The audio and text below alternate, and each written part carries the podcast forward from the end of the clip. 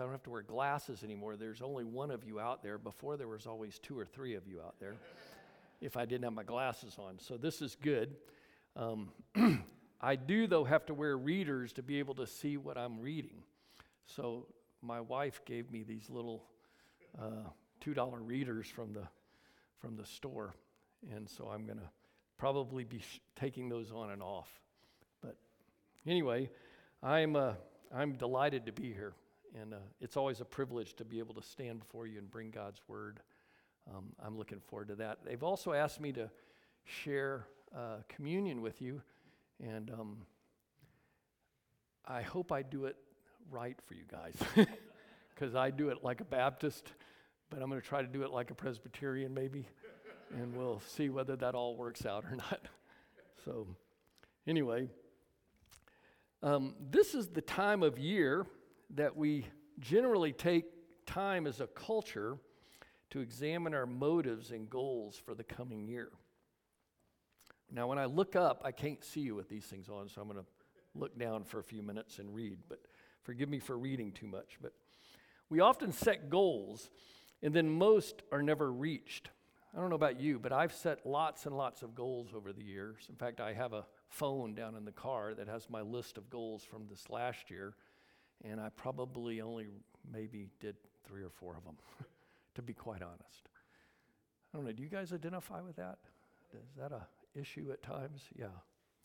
So, um, maybe never, maybe we never even really try to re- reach those goals.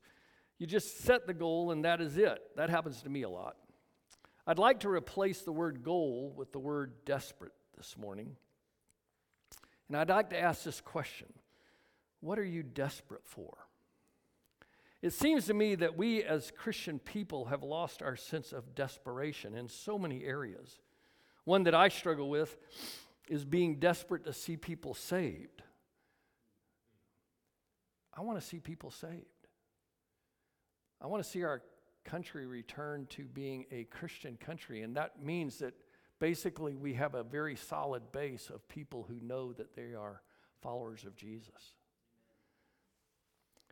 People all around us are headed to hell, according to the Bible. Now, I'm going to ask you this a few times this morning, but do you really believe that? The Bible says, without exception, that there's only one way to God. Jesus said, I am the way, the truth, and the life. No man comes to the Father but through me. There's only one way. There's not a whole bunch of different ways. No other religion, no other uh, set of beliefs offers entrance into God's presence, save through the blood of Christ. So, if the Bible says that and we believe it, they need Jesus, and He has called you and me to tell them. I also listed off a number of things I would like to see happen this next year.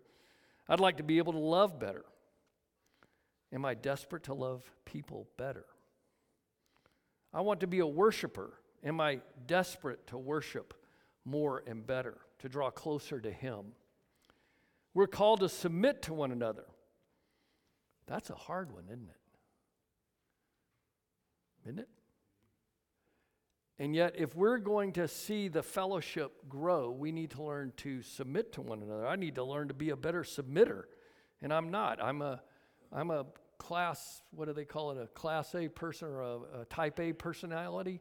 I, I, I'm a driver. I, I, I run off in front of people instead of submit to them. That's a hard one.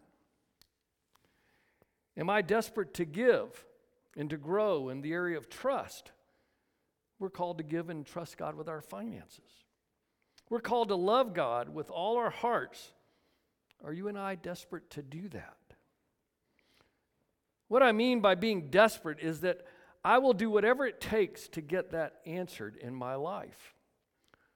The scripture is full of admonitions to obey and to make us better people, to draw us nearer to God. Are we desperate to walk in obedience to God's word?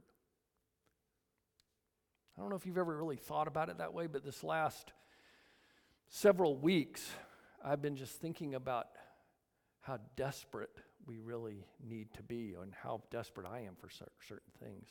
I believe, and this is just me, but we're about to move into a very desperate time in our nation. We have uh, two very opposing sides growing up in our nation. And it may bring us to a point of, of, um, of something we've never really considered. Are we desperate for God to take control of where we are? It's the new year. Again, typically we as Americans take some time to think of goals and we want to see that we want to see happen in the new year. I believe that as Christians, we certainly should be considering goals of Christian growth that help us become more Christ like and grow in our faith. I have found that unless I am single minded and very set on reaching a particular goal, that the year will pass and I'll not get it done no matter how good and necessary it is. I find that a sense of desperation to see something done if I'm going to accomplish whatever it is I want to or need to get done, or even what I feel like God is leading me to do, that sense of desperation drives me. Setting a goal is one thing, and I've literally set hundreds of them. but unless I'm desperate, unless I'm pushing with all my might, it doesn't seem like I reach those goals very often. I'd like to suggest this morning that a sense of desperation is lacking in the church in general for the things that God has called us to. Consequently, we're not being salt and light in our culture, and we're seeing, seeing it implode right in front of us. I want to look this morning at a man who was desperate to see. It's interesting, I have to wear these glasses going off. And I, and I want you to know, I, I, I when I was 24, they diagnosed me in England with uh, this weird eye thing that makes my eyes want to cross. I've never had crossed eyes. But I was having trouble seeing, and so they put these glasses on me and they increased them to the point where I they really couldn't increase them anymore. They had gotten so thick on the sides. It was called a prism. so I was desperate in one sense to get my eyes fixed because I want to be able to see. As you get older, that's important, you know? So, what are you desperate for? Again, I want to look this morning at a man who was desperate to see, meet, he, he was desperate to meet and ask Jesus to do something for him. And, and far from being put off by him, Jesus answered his plea and healed him. You probably are familiar with the story of blind Bartimaeus. Let's take a look at it this morning. I have six things I want you to grab from it. Six things that I think will help us focus, if you would, for the new year. So, if you have your Bible, I'm just going to read the passage, a short passage at the end of, uh, end of Mark 10. Now they came to Jericho. As he went out of Jericho with his disciples, a great multitude, blind Bartimaeus, the son of Timaeus, sat by the road begging. When he heard that it was Jesus of Nazareth, he began to cry out and say, Jesus, son of David, have mercy on me. Then, he, then many warned him, warned him to be quiet, but he cried out all the more, Son of David, have mercy on me. So Jesus stood still and commanded him to be called. Then they called the blind man, saying to him, Be of good cheer, rise, he's calling you. And throwing aside his garment, he rose and came to Jesus. So Jesus answered and said to him, what do you want me to do for you? the blind man said to him, Rabboni, that I may receive my sight. And then Jesus said to him, Go your way. Your faith has made me well. And immediately he received his sight and followed Jesus on the road. You want to pray with me for a second?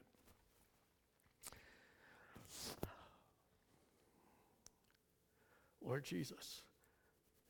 Give us sight this morning. Give us sight to see what you want to do with us, the goals you want us to set, the things that will give us new life, even though we've been born again. So, Lord Jesus, have your way with us this morning. Touch us by your Spirit. In, in your name we pray. Amen. Now, the first thing to see is that blind Bart, I, I call him Bart, blind Bart had a job. He was a beggar. Now, Jesus is entering Jericho and he's passing through. If, if you look right there at verse 46, it says, Now they came to Jericho, and as he went out of Jericho with his disciples, Jer- Jesus is going through Jericho, and apparently the crowd and the people had seen him do some things. There was this recognition of him in, in the place of Jericho that uh, there was a lot of like gossip going around. Jesus has done this, Jesus has done that. And blind Bart had heard about it. He'd heard that Jesus was walking through. Now, it's interesting who this guy is. I, I, I've, uh, I've probably preached this passage a dozen times or half a dozen times over my course as a minister. And when I studied it this time, I found out this. This was, I thought, really interesting. His name is Bartimaeus. He's the son of Timaeus, which indicates that he was known by Peter and Mark. Now, I, you understand that the book of Mark was dictated by Peter to Mark. Mark wrote it, but it was, it was the recollections of Peter's um, interaction with Jesus and what went on in those three years with him. So Bartimaeus means son of Timaeus in Greek, but it also means honorable man in Hebrew. For Mark to have used a double meaning name is pretty unlikely. In other words, he wouldn't have said um, the son of Timaeus, the son of Timaeus. Bartimaeus would not have been the son of Timaeus, the son of Timaeus. Probably what it actually meant was the son of honor or an honorable man, he was the son of Timaeus. I think that's interesting because apparently um, Bart had, had not been born blind. When, when, the, when the Jews named their children, they named them after they'd seen them for a few weeks or a month or something in order that their name might have something to do with their character. And so I'm, on, I'm of the understanding that probably uh, blind Bart is what I call him, but Bartimaeus um, was named that as an honorable child because he was a, was a good kid. You know, there was something good about him. And so they named him uh, Bartimaeus, an honorable man, the son of Timaeus. The reason I mention this is that Bart was probably not born blind. Something must have happened to, to make him blind. He'd been an honorable child at some level and was subsequently made a beggar when he went blind.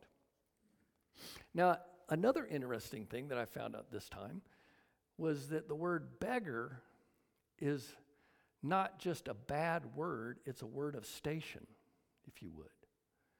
Now, follow me in this.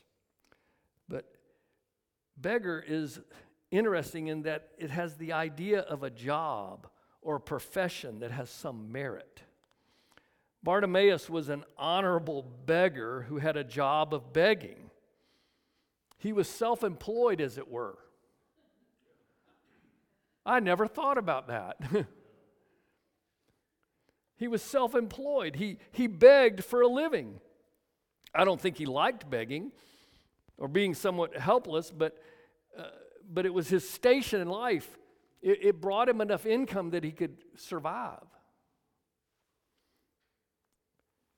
He begged to survive.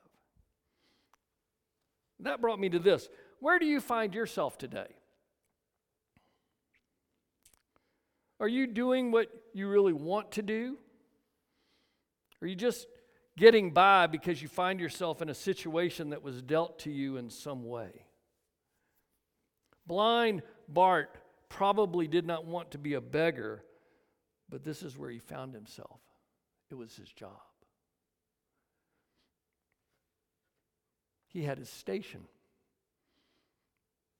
For lack of a better, you know, in the movies you see him laying by the side of the road. I'm not real sure he didn't have a, a booth he sat in and said, okay, give to the beggar, you know, give to the blind. Second thing to see here Blind Bart heard that Jesus was passing by. Look at verse 47 again. It says, And when he heard that it was Jesus of Nazareth, he began to cry out. He'd heard some, uh, at some level about this Jewish rabbi prophet who had been doing some miraculous healing around the area, and he heard that he was coming through Jericho. So he's sitting at his begging booth, if you would, along the side of the road doing his job when he hears the crowd stirring and finds out that Jesus is walking close by. This is my chance for a great change.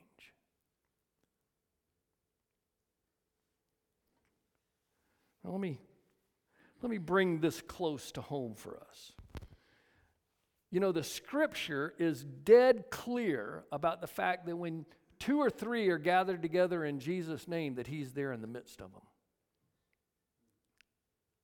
Do you believe that? Is he here this morning? Is he passing by this morning? Is he wanting to talk to us? Is he want to meet our need? You know, I fear that we as Christian church people come to church and we just sort of go through the thing, but we forget that Jesus is right here, walking right by.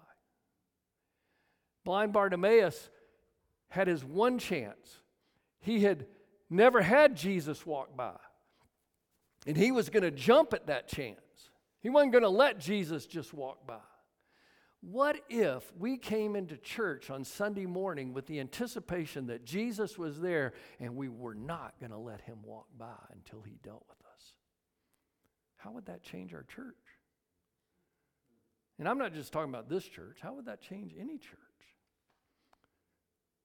If the scripture is true, which I believe it is, it says that where two or three of us are, to, are gathered together in his name, he is there. He's in our midst. He is near. He is here. Oh, these classes are driving me crazy. Is that not right, though? So, what need do you have this morning that you would like Jesus to meet? He's here, and He can do that for you if, if you'll call out to Him and seek Him. He says, Seek me and you'll find me. That's replete all through Scripture. He's here. He promised that. He's here by His Spirit and He can meet your need, whatever it is. Blind Bart knew He was there. He couldn't see Him, by the way. Remember? He's blind. But he knew He was there. Now, you guys can see, but you can't see Him. Do you know He's there? He's here.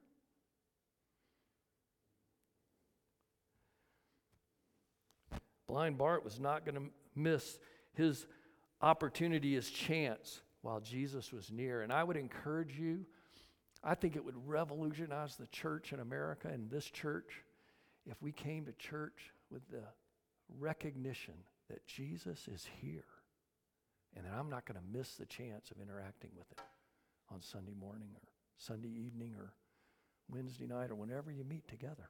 Maybe in a we meet in the bar you know, for the theology on tap, he's right there. He's right there. So, blind Bart had a job. Blind Bart heard that Jesus was passing by. The third thing I want you to see is blind Bart knew what he wanted. Look at verse 48. So it says, Then many warned him to be quiet. He'd been yelling out uh, at the end of verse 47. He says, Jesus, son of David, have mercy on me. And uh, the crowd, being fickle as they are, they didn't want to make a scene, so they said, Shut up!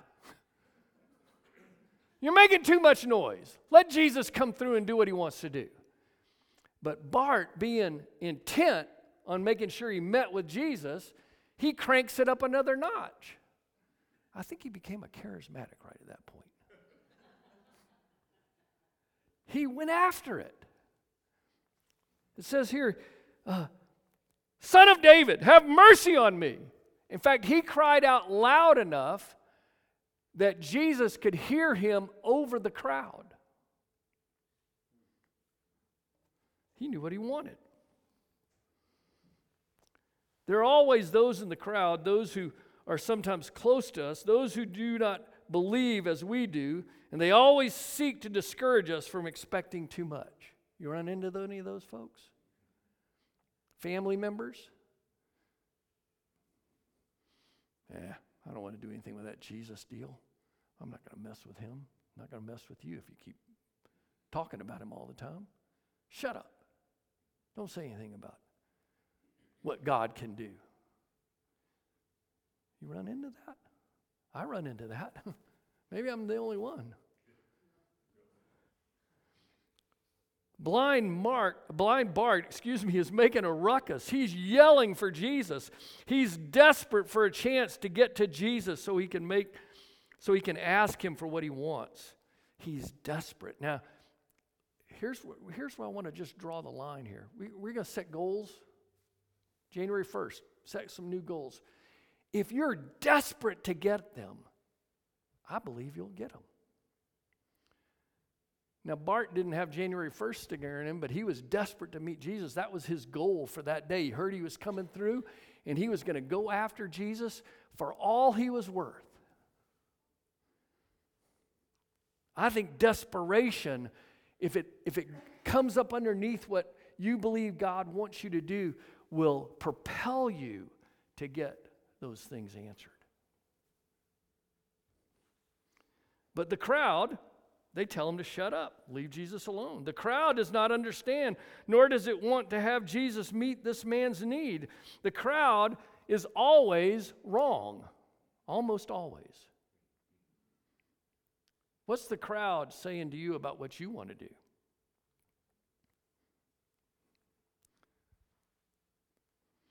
What is it that you want to do? Do you, do you announce it to anybody else?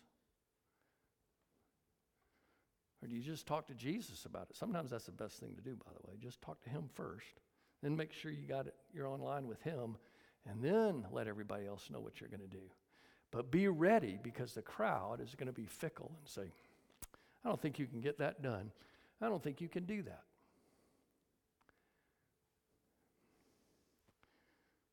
The crowd, though, is almost always wrong. I believe that being a follower of Christ means that almost always we will go against the crowd. When I was growing up, my father used to always tell me, he says, if you're going to do what's right, more than likely you're going to have to go against the flow. I don't ever hear that anymore. But the church, if we're going to do what's right, if we're going to do what God wants us to do, if we're going to see God glorified, we're going to go against the flow of our culture and society. Just, you can just bet on it. And I'm here to tell you that if you set a goal that is God size, that God wants you to do, you're going to go against the flow. It's just going to happen. What business does light have to do with darkness? It's right there. Blind Bart seemed to understand this and he turned up the volume, if you would. He's desperate for Jesus. How desperate are you for Jesus? I'd like to encourage you to use Blind Bart as an, uh, as an example, an illustration in your life. He is desperate, and I want to be desperate like him. Fourth thing to see Blind Bart got Jesus' attention. Look at verse 49. It says, So Jesus stood still. Just stop right there for a second. He's walking through Jericho. He's got this huge crowd around him. They're all clattering and wanting to see a miracle, wanting to see him do something, you know. And blind Bart's over here in his booth on the side. He's doing his job. And he starts yelling and screaming, and Jesus stands still. I, I believe with all my heart that if you want something so bad from God, that you do not let him loose on it. You grab hold of him and you start yelling and screaming and shouting and praising and doing whatever. He'll stand still and he'll listen to you. And then he'll start to work. You know, I'm afraid our prayer lives at times are Oh, Lord Jesus, would you just take care of this? Thank you. And he goes, What'd you say? And I think what he wants to hear from us is that cry of desperation Lord, if you don't do this, I'm cooked. Help me, Lord. And at that moment, he'll stop. He'll stand still and he'll go, Yeah, I hear you, Beej. I believe he works when we do that. He wants to hear the cry of our heart. He wants to hear that desperate cry that stands him still, if you would. It says, So Jesus stood still and commanded him to be called. Now look at the crowd here again. Look at this next part. It says, Then they called the blind man, saying to him, Oh, be of good cheer. What were they just saying to him a minute ago? Shut up. No, now be of good cheer. That's how fickle the crowd is. Rise up. He's calling you. Don't listen to the crowd, please. When God gives you a goal, when God gives you something He wants you to do, when you become desperate in your heart to do it, forget what everybody else is saying and go after Him. Go after Him with all your heart. He gave blind, Jesus gave blind Bart his attention out of all that crowd. Jesus asked him to come. The fickle crowd that had just told him to shut up now tells him to get up and go. And then I bet, you know what? I thought about this. I bet that once he got up and he started went, and the whole crowd went quiet. They wanted to see what God would do. That's the way crowds operate. Forget the crowd. Fifth thing to see here blind Bart threw aside all he owned to meet with Jesus. Look at verse 50. It says, And throwing aside his garment, he rose and came to Jesus. verse 50 is telling if you understand that as a beggar, blind Bart probably only owned the clothes on his back. In other words, when he threw that cloak off, he gave up everything he owned in order to follow Jesus. That's the kind of desperation that God answers. Are you willing to throw aside everything you own, all that you are, to follow Jesus? Jesus wants one thing from us, and that's that focus on Him. And blind Bart only wanted one thing from him, and that was to see. And everything else got thrown aside. So he asked him. Look at verse 51. He says, What do you want me to do for you? That's sort of one of those duh questions. Why would Jesus ask that? I believe he wanted him to identify exactly what he wanted so that his faith could be put into operation, if you would. he asked him, What do you want? And blind Bart blurts it out. This is one thing above everything else that he wants. He wants to see, he wants to be healed of his blindness. He's desperate to change the course of his life by having this one thing answered, this one thing changed, this one thing that could meet his goal. What are you desperate for? What one thing would change in your, li- your life radically if it happened in 2023. These are driving me crazy, excuse me for But what what one thing if God answered it this morning, if God began to work in your life this morning to see it happen in, in 2023, what one thing would radically change your life? Are you desperate for it?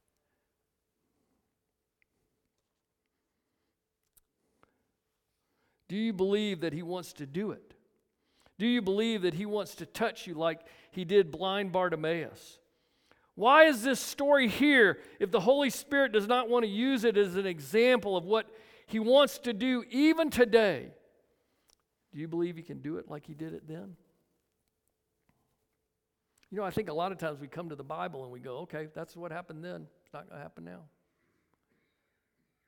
I don't believe the Holy Spirit gave this as an example if he didn't want it to happen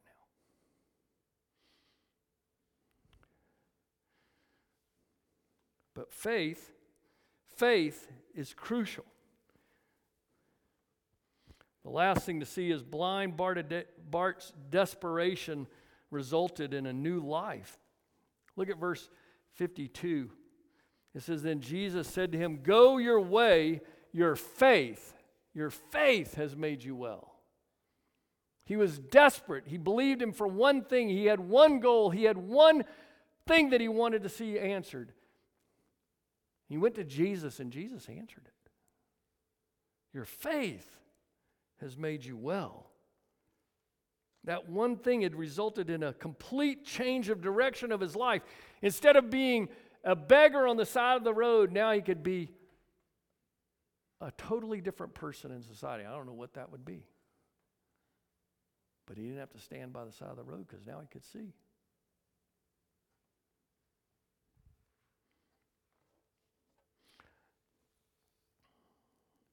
He received a sight. And, and there's something else in here. I, I, I caught this for the first time too. And you, know, you read things and you just miss them. But real quick, it says, And immediately he received a sight and followed Jesus on the road. Now, Jesus told him to leave him, but he stuck with him. And I think the reason that Peter had Mark write this was because he was a part of the, of the group that followed Jesus. He wasn't one of the apostles, he wasn't one of the 12, but he was a part of the group and they all knew him Bartimaeus, son of Timaeus. He couldn't get enough of Jesus. Once Jesus got a hold of him and cured him, he couldn't get enough of Jesus. You guys are here this morning because somewhere in your past, Jesus got a hold of you and you can't get enough of him. You're hoping you'll, he'll be here this morning. You're hoping you'll meet with him. You're hoping he'll speak to you this morning. But you've tasted him. And you love him, I believe. And I'm hoping that that will spread, if you would. Because when Jesus gets a hold of us, it completely changes us. But when Jesus gets a hold of us, he's not finished with us yet. I think he grew uh, on blind Bart. And Bartimaeus became one of his disciples. We don't know anything else about him past this, but I bet you he was a part of that first early group. The 120 maybe that met in the upper room in Acts 1. Maybe he was there. What are you desperate for? What in your life right now needs to be changed? What, what can Jesus do that would totally radically change 2023 for you?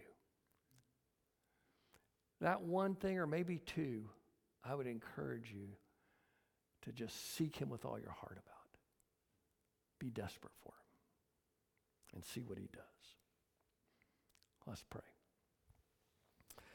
Lord Jesus, thank you for these examples in your word of what you can do with a heart and a mind that is completely focused on you.